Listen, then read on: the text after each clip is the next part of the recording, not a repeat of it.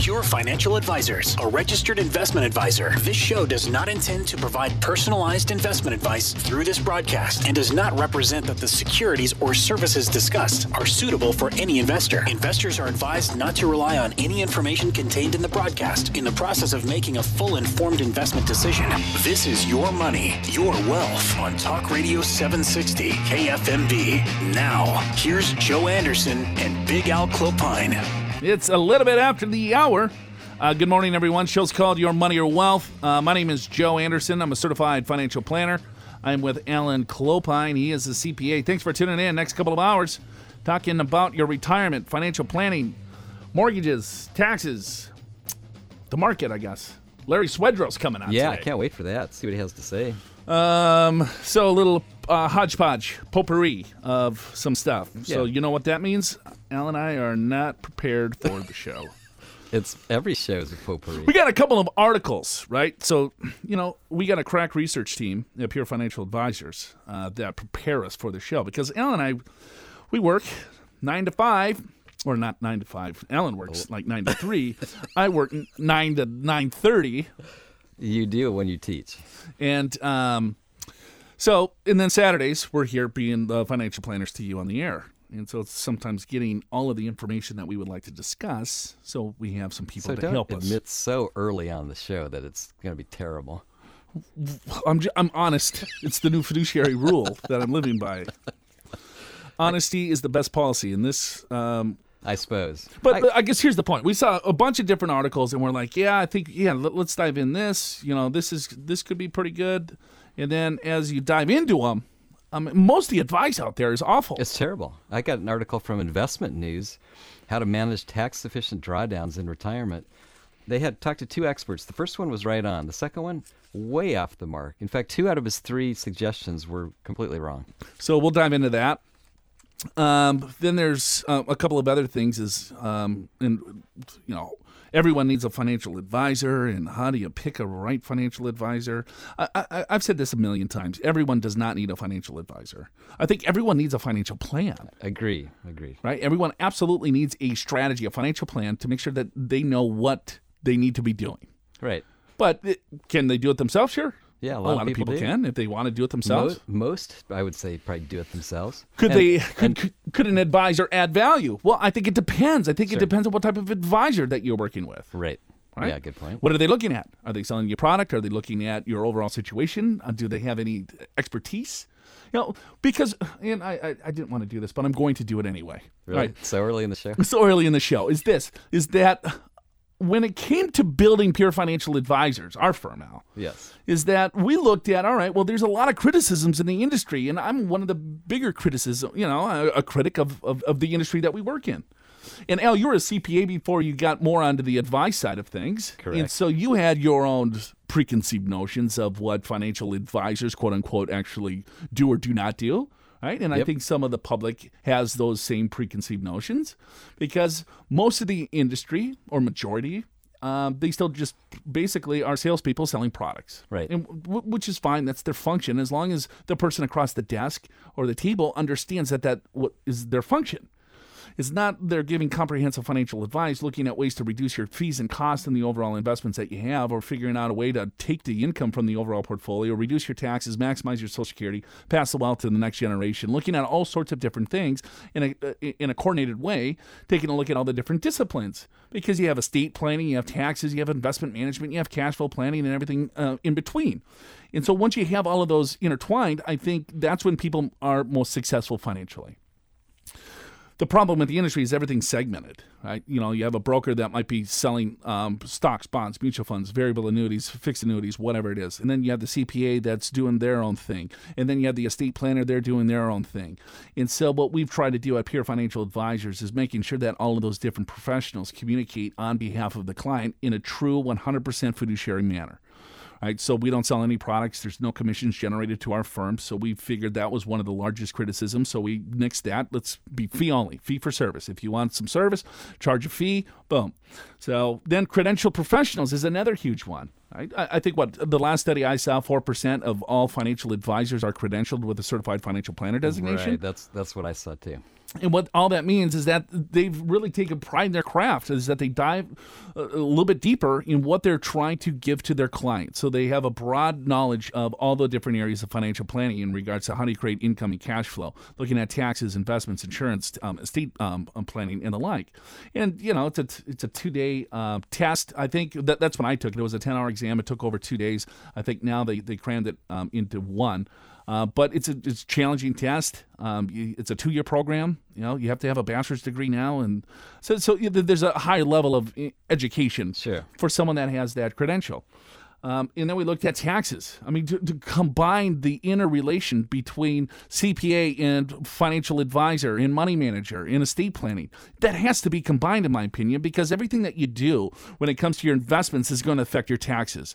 And everything you do with your taxes potentially could infect your investments. And if your investments aren't properly allocated, you're not going to get the income that you need, or you might be paying too much money in taxes. And then, oh, guess what? At the end of life, it might go to the kids and it might get blown up in taxes on that aspect, or it might get stuck in probate, or it might go to someone else that you didn't want it to go to. So all of this, right? You want to make sure that you check everything off instead of saying, "Well, here I'm going to go to my CPA, and then then I'll go to my advisor." Then no, you want everyone kind of sitting around the same table, taking a look at your overall situation for you in one swill, you know, one clean. One fell swoop. One whatever movement that I'm trying to trying to say here, whatever. Okay. So well, that was that was good, and and you know I, I'll tell you. So I have been a CPA for I don't know I think I got my certificate in 1984, so that would mean 32 years being a CPA. And I had in my own practice for 17, 18 years, and so I did have a preconceived notion. And in fact, I ended up uh, merging my practice in with another financial planning firm, and I thought I would merge in with a larger firm. I was kind of, I kind of wanted to get out of tax preparation and more into tax planning.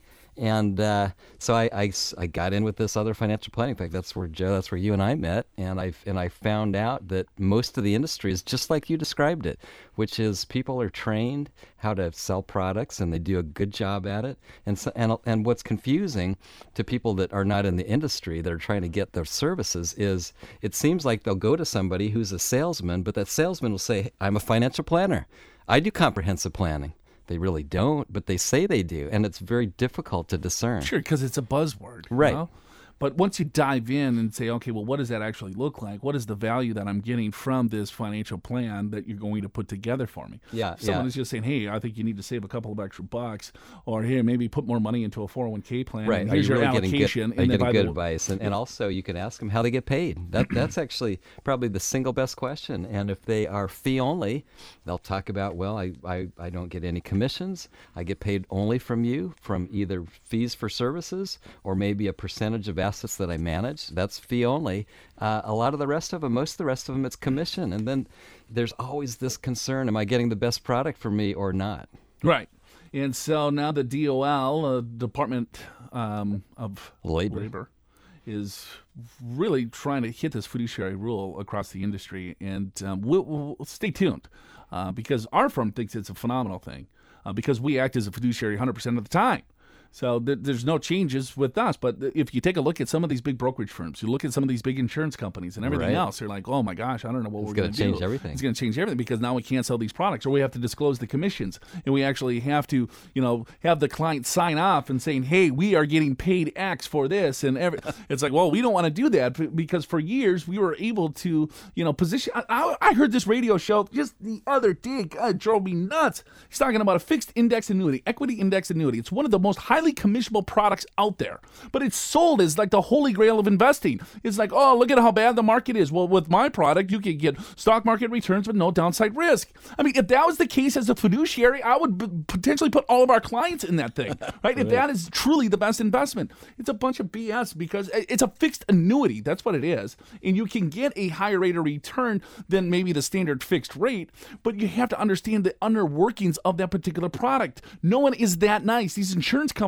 are not saying, you know what? Yes, we will give you stock market returns, but we'll take on all the risk for you. Why would anyone do that? It just it's not logical. Well, then you don't know understand the, the mechanics and how it's constructed. Of course I do. It's a, a zero coupon bond. They're buying call options on the overall S and P. But you got to take a look at how much money's invested in uh, whatever. and then the guy goes, "Well, let's talk about commissions." He's like, "Well, no, yeah, that's a great question. Thanks, um, Steve." he goes, "Yeah, zero commissions. Yeah, you don't pay me a dime. If you put hundred thousand dollars in this product, you don't pay a single commission. The insurance company pays me." It's like well, the, the client pays the commission. It's just embedded in the overall product. And yeah, all right. So if I invest a hundred thousand bucks, sure, I'm going to see a hundred thousand dollars on my statement. But let's say tomorrow I need that money because you know uh, my spouse got in a car accident and I need some cash, you know, to fix the car. Well, then you're going to you know lose. Whatever, you know, it's just all smoke and mirrors. It, drives me nuts. it is. Anyway, I, I went on a tyrant. I'm sorry. I apologize. Uh, if you want more information on our firm, you can always look us up at Pure Financial Advisors. Pure. Uh, that's the name of the firm. The reason for the name is that we want to just give pure advice. PureFinancial.com. All right, we're just getting started. Got a lot to go. Um, I want to get into some tax planning. I want to reiterate some of the things in the in the the bill, the the budget that um, President Obama is really fighting for this year because, of course, it's his last term. So there's some things that you want to be aware of and some strategies to make sure that you can take advantage of everything in the law today.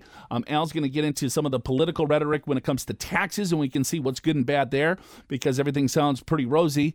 Oh, you, you know, hey, flat tax, that sounds good. Do you think that's actually going to happen? Uh, so we got a lot to uh, lot to go. So don't go anywhere. Show's called Your Money Your Wealth.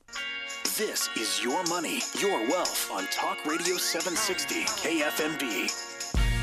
Welcome back to the program. Show's called Your Money, Your Wealth. Uh, my name's Joe Anderson. I'm a certified financial planner with Big Al Clopine. He's a CPA. Thanks for tuning in today. Appreciate your listenership. Uh, Al and I have been on the air now uh, just about 10 years, uh, talking finances, taxes, investments, retirement planning, and so on and so forth. So uh, thanks so much. Uh, we also have a television program. It's called Your Money, Your Wealth. It's airing on CBS tomorrow morning at 6.30 if you're in San Diego. CBS 8 is that right? That's correct. Okay. Yeah, and if, if you're in Orange County, we're on cable. I think it's cable channel 31 uh, at 10 o'clock, uh, actually, right now, right as we speak. And then Los Angeles, uh, just go to our website, purefinancial.com, um, or go to yourmoneyyourwealth. Uh, dot com. Yourmoneyyourwealth.com is another place to, um, if you want to get some glimpse of uh, of our television program. Uh, so, because here's what we've tried to do over the years um, is really inform and educate you on things that a that you should be doing with your money in regards to strategy. It's like, all right, well, how do you save money in taxes? How do you create the income, and so on. Uh, but then I think on the flip side there too, uh, we we want to protect you against unscrupulous sales practices and things like that because we're we know the industry, we're in the business, and we see good, bad, ugly all day, every day. And so for the average consumer or client, is that all right? Well, they might hear bits and pieces when it comes to um, maybe a radio program or if they go to a, a, a, workshop or maybe what their neighbors are doing and things like that and they might not be experts in the field of finance and how all of this stuff works so um, at times we might go on a rant and talk about certain things that um, sound pretty good on the surface but in reality um, may not be the best um, route for you. So just do your due diligence. You know, you want to do some background uh, work with uh, any advisor that you do work with. Uh, you can go to brokercheck, you know, um, dot com. That's on the FINRA website to see if you know the advisor that you're working with is um, you know been filed bankruptcy or you know they can't take care of their own financial house. You might not necessarily want them taking care of your financial house, or if they've been sued before. Uh, so we have a safe survey on our website at purefinancial.com, and there is just a list of questions that you probably want to make sure that you, you you do some due diligence, I guess, beforehand. Um, so this budget bill, Alan. Right. Yeah, this is Obama's budget bill. It's his last one, his last term, his last year. And he's trying to put through a lot of things uh, that, to sort of, I guess, go back to his eight years ago, kind of some of his campaign promises.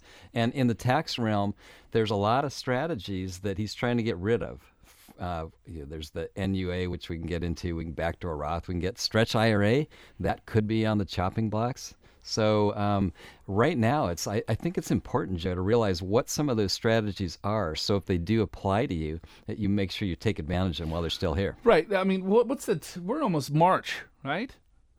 Um, March first is what on Tuesday? It's on Tuesday, yeah. Right. Okay. So we got a, about a month and a half until the tax filing deadline, Right. which is April fifteenth. So, a couple of things to consider here is that you can still do Roth IRA contributions for 2015 all the way up until April 15th of this year. All right. So, most of you might be saying, you know what, Joe? Yeah, I would really like to put money into a Roth IRA, but I make too much money. Okay. So you have to take a look at the AGI limitations because I teach a retirement planning course all over Southern California, and that's still one of the biggest things when I talk about Roth, Roth IRA, Roth planning, is that still most people think they don't qualify to do it because of their income.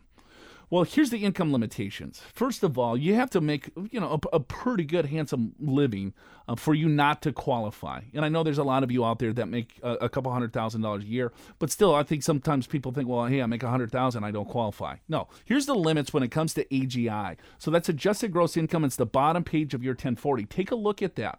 All right. So if it's below, if you're married, below $193,000, so the phase out's 183 to 193. So if you make less than $183,000 of adjusted gross income, bottom page of your 1040, tax form 1040, that you qualify for a uh, Roth IRA contribution. I would highly encourage you, if you do have $5,500 or $6,500 if you're over 50, to make sure that you contribute into the Roth IRA before April 15th for a 2015 contribution. The reason why you would want to do that is now that 5500 or 6500 will forever grow tax free. So if you have money in a brokerage account, wouldn't you rather where those assets are going to be taxed at a capital gains rate, rather put it into a Roth IRA where then all of those dollars grow 100% tax free, right? So it's just looking at where you're positioning your assets sometimes you might have to take a couple of extra steps here instead of saying, Yeah, I got money in my 401k and I'm good, or Hey, I'm contributing to my 401k, Alan. I can't contribute to an IRA. How many times have you heard that? Yeah, we hear that all the time, and those are not related. The, the, truth is, you can contribute to a Roth IRA or even regular IRA. There's rules on when you can and can't do it. Joe, I wanted to just illustrate an example of uh, of a couple that I saw earlier this week, and they they didn't really know much about Roth IRAs.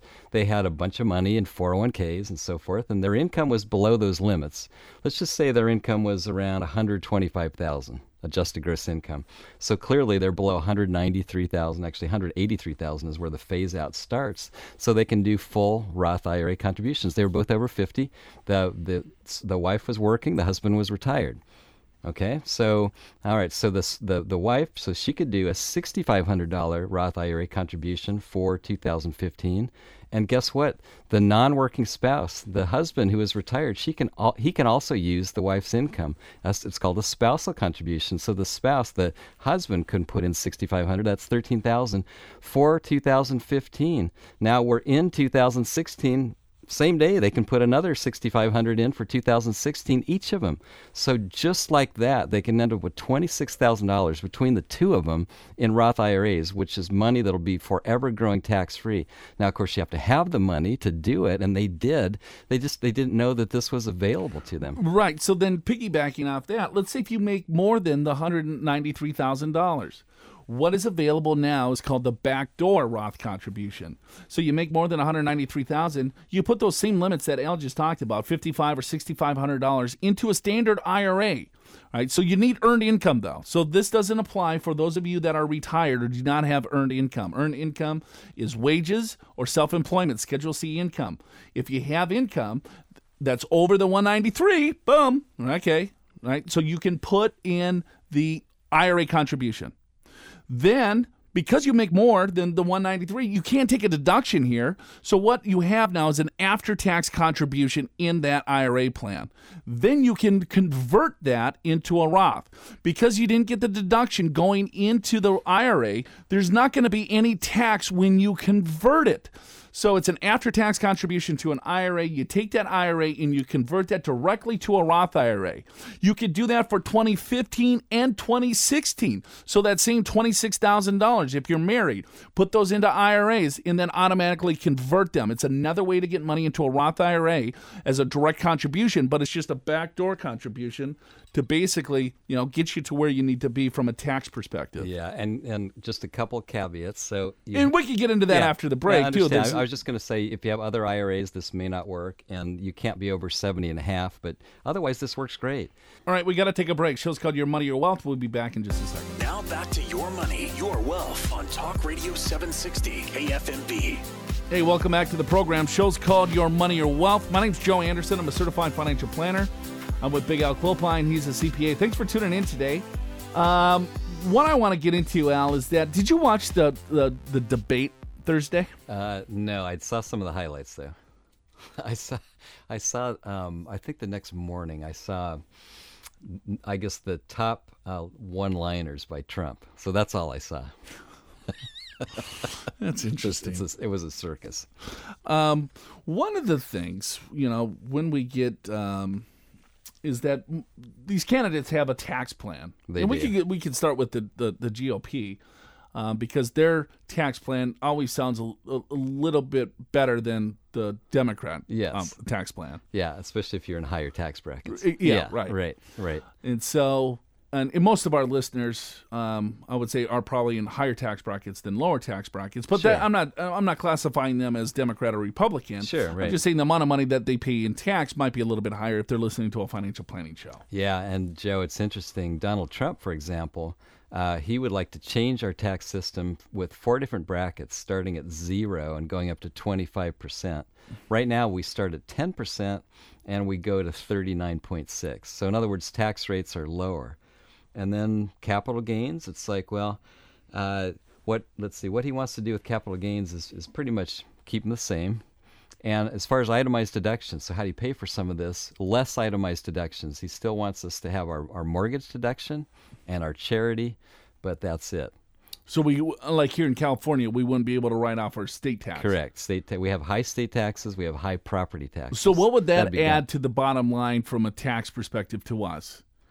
Like a percentage, you know. So let's say the the, the highest rate would be twenty five percent, but if I can't deduct my state tax, Yeah, which well- is ten percent in California for most, Yeah, so yeah, so it, it, you're still going to end up in a lot better situation if, if you're wealthy or you're reasonably wealthy. You'll just you'll end up just paying lower taxes. The problem with that, of course, I mean I don't have to tell you guys, is we're not uh, actually currently balancing our budget. In fact, every single year we're spending more than we're bringing in from tax dollars, and so our long-term uh, deficit it just keeps getting worse and worse and worse, and so. Now, you can argue supply side economics, and I'm not going to get into all that right now. I'm just talking dollars and cents at the moment.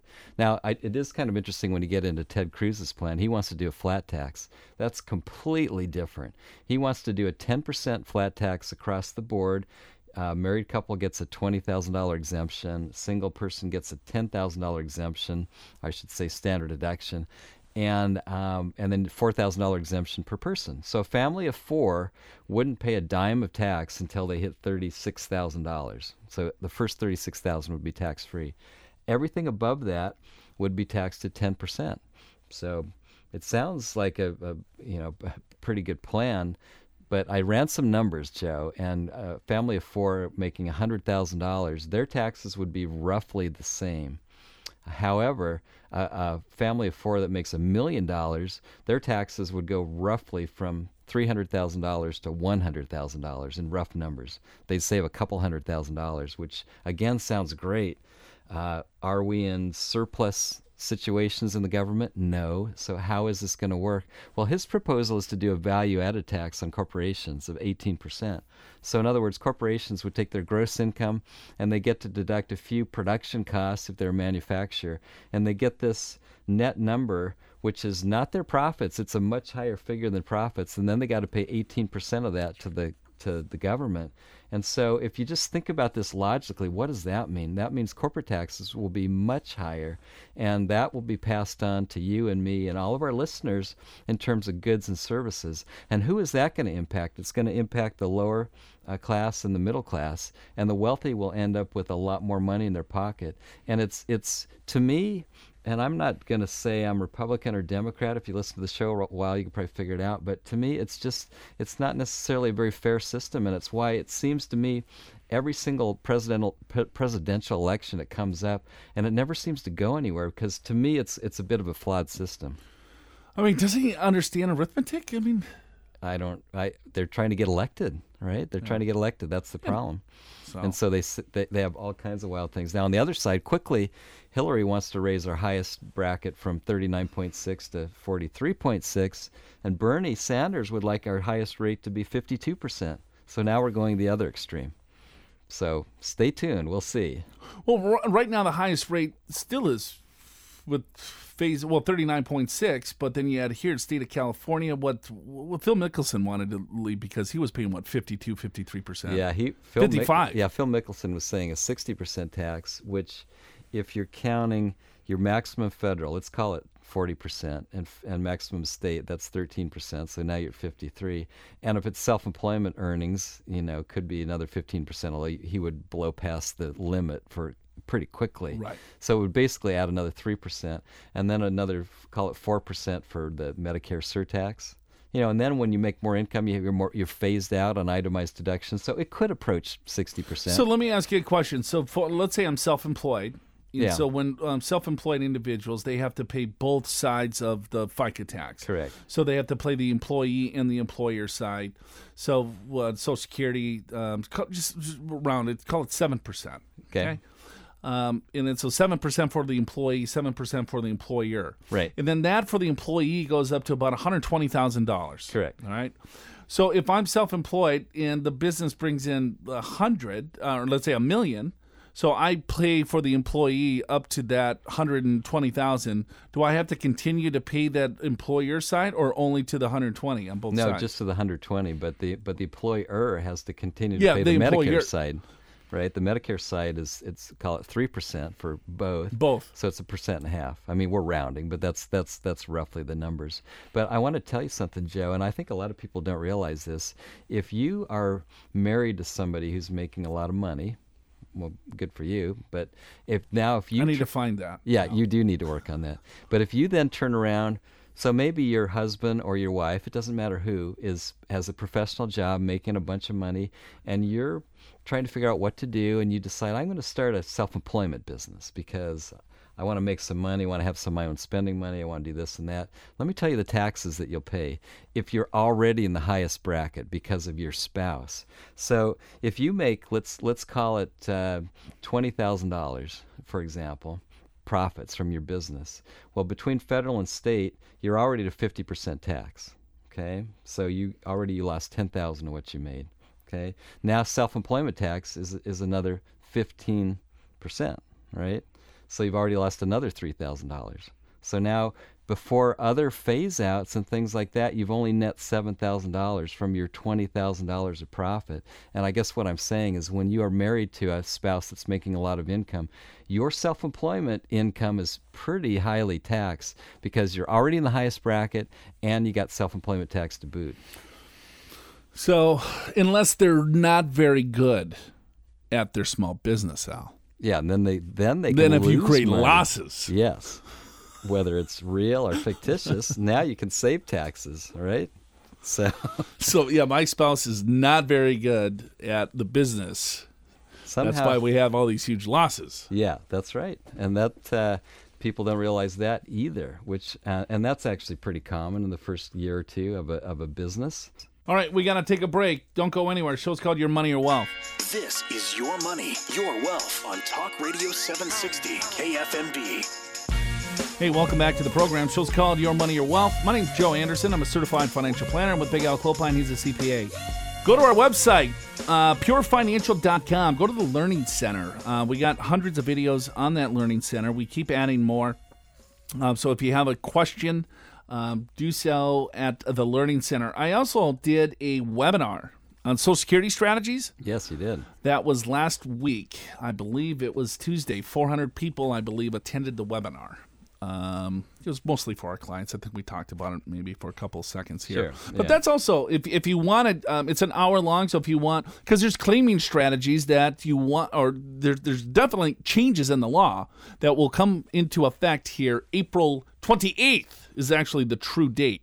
April 28th. Um, it was the 30th, but I think the IRS just came out, or IRS, or Social Security Administration came out with a letter um, saying it will be the 28th versus the It's, 30th. it's actually the 29th. oh, is that the 29th? 20, it's it's well, it was the 30th, and It's the now it's the 29th? 29th. Yeah, and so uh, if if you haven't paid attention, what was it? Uh, October, maybe November, the um, the budget was passed uh, by House and Senate and President, and they kind of snuck one in on us, which is some changes on the new file and suspend guidelines. And uh, so, what basically what they said is, if you're already doing it, no problem. And then they gave certain age limitations where you could con- continue to do the strategies, but if you're younger than that, you can't do this anymore. And I guess in a nutshell, the strategy was this: that uh, one spouse that got to full retirement age, which right now is age 66, could file for benefits and suspend means that they don't actually receive their benefits and they wait then you go well why would you do that well this is why that because then your spouse can file i think you call it a restrictive application is Yes, that sir. accurate joe Yeah. And then can Well, it allows minor children to claim Sure, benefits be and another. things like that. The point is, though, that the other spouse can claim uh, uh, benefits for half of, in other words, can can start receiving income for half of your benefits once they get to full retirement age, and they can actually receive it earlier. And it- it gets so complicated, I won't even worry about it right now. But anyway, they could receive half of your benefits starting at age 66, and their benefits would continue to grow till age 70. So it's kind of like you get this free money from age 66 to 70. You could still both husband and wife let your benefits grow until age 70, and then you can receive those full benefits. And what they said was that, all right, so uh, you have until now, April 29th, the older the spouses. Uh, if they want to do this strategy, has to file and suspend. by Yeah, you got to be full retirement age before April 29th and do the file and suspend strategy before that date. So That's if right. you are full retirement yeah. age and have not filed for your benefit, um, I would highly encourage you to talk to the Social Security Administration. Yes, absolutely. And then the younger spouse has to be had to be 62. at age 62 by December 31st of 2015. So we break all this down in uh, an hour long webinar uh, that is now that you can get on demand. Uh, so go to purefinancial.com, uh, go to the Learning Center, um, and you can find it there. Purefinancial.com. Um, Alan, who do you think are better savers, women or men? Uh, women, I would say. Turns out that women uh, rule the roost when it comes to saving for retirement. So Vanguard. So they show that women are the ones signing up for 401k plans and saving a larger piece of their salaries compared uh, compared with their male uh, counterparts. Yes, I do know the opposite, though, is true. When they get to retirement, men have more money than women. And there's a couple reasons for that. Wow. Well, I, I think that trend will be changing. I think that is today. I would say in 20 years, that's going to probably be the opposite. Well, let me tell you what's going on today. So the the two reasons why that's Because true, you have to go back 20 years, and probably women didn't uh, have Well- nearly as high as income as men. Well, women that- didn't work, that- and then men did all the savings. That's actually one of the reasons. And, and still today, women make around, I think I just looked at this, around 79% of what men make. So men might be saving a lesser percentage, but it turns out to be a higher dollar amount. But the other thing, Joe, is this women tend to be more conservative They're better investors. in their investing, and men tend to be more aggressive. And if a, if a male can be more aggressive and let it run, they do better than a super conservative investment. The problem with men is they get in and out of the market. yeah, but women uh, uh, rates of return are better than men's. I don't. Well, I don't think so. At least in an article that I read. Well, that article was BS. Uh, and the, the art, what the article said was that men are more willing to take risks. yes, but then they get in and out, in and out, in and out. Oh, oh that sucked. Let's buy another one. Let's get another one. Let's r- double down on this. Right? It's the tortoise and the hare. Yes, Let me go back to a little nursery rhyme for you. I'm still thinking about the men getting in and out, in and out. Oh wow, Clopine. well, you said it. the, the stock market. Oh. and it's they're aggressive when it. Oh my. Um, so Vanguard looked at 720,000 workers um, who were eligible to sign up for their employer 401k plan. Uh, the study found out that women are 14% more likely to voluntarily take advantage of the pre-tax retirement savings accounts. Women also are saving anywhere from 7% to 16% more than men, depending on income level. So you got to read the right articles.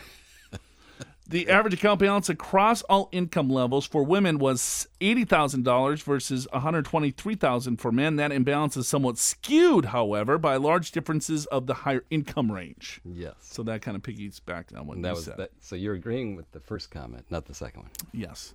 However, men in the study earn more. For instance, 45% of the women had an annual salary less than $50,000 compared to 28% of the men. Additionally, although women generally get a bad rap for being more risk adverse than men, the study shows that both genders allocate a similar amount of their retirement money to stocks men 74%, women 73%.